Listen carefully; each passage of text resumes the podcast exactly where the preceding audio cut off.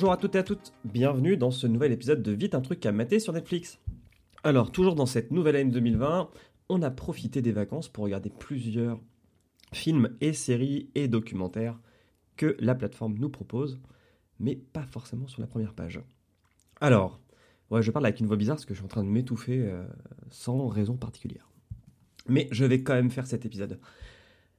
Pour ce nouvel épisode, j'ai profité donc de ces vacances pour regarder un film qui m'a semblé sur le pitch un peu étrange. C'est The Outsider avec Jared Leto. Donc c'est un film dont le pitch est un prisonnier américain, du moins un soldat américain, on ne sait pas trop d'où il vient, à part qu'il a fait la Seconde Guerre mondiale, et donc sûrement il a été fait prisonnier au Japon pendant ces périodes-là, va aider un mec qui se fait tabasser en prison, et de là va se lier une amitié qui va le conduire dans un clan de Yakuza.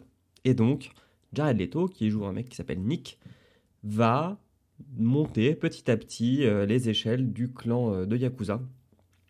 C'est un peu les affranchis dans le délire, mais au Japon. Donc avec un code de l'honneur et même un respect de la hiérarchie qui est vraiment vraiment différent euh, du film avec De Niro et Joe Pesci. Bon, Jared Leto est pas mauvais, il est même bon dans le fait qu'il n'a pas beaucoup de répliques, c'est quelqu'un de très taiseux, qui est plutôt euh, dans la bagarre que dans, on va dire, dans l'expression. Surtout que le mec ne parle pas le japonais, donc en fait, il y a beaucoup, beaucoup de, comment dire, pas de quiproquo, mais de situations où en fait il sert à rien. Euh, on lui fait bien comprendre que c'est un, je crois que c'est un gaijin, le, nom pour dire un étranger au Japon.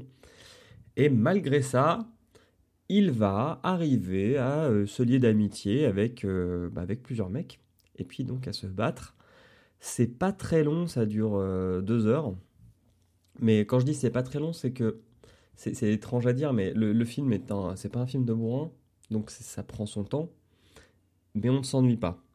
Donc j'estime que c'est un bon film. Et puis pour en voir avec G7 des films liés aux jeux vidéo, je peux vous dire que celui-là, c'est un chef-d'œuvre par rapport au booze qu'on se tape actuellement.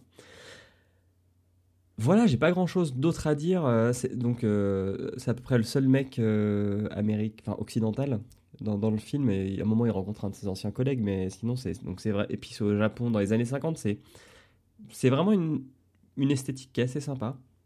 Donc je, vous recommande vraiment de, de, regarder ce film si vous avez rien à voir et que bah, vous voulez vous laisser bercer par euh, la culture japonaise et celle de la mafia japonaise, donc des Yakuza.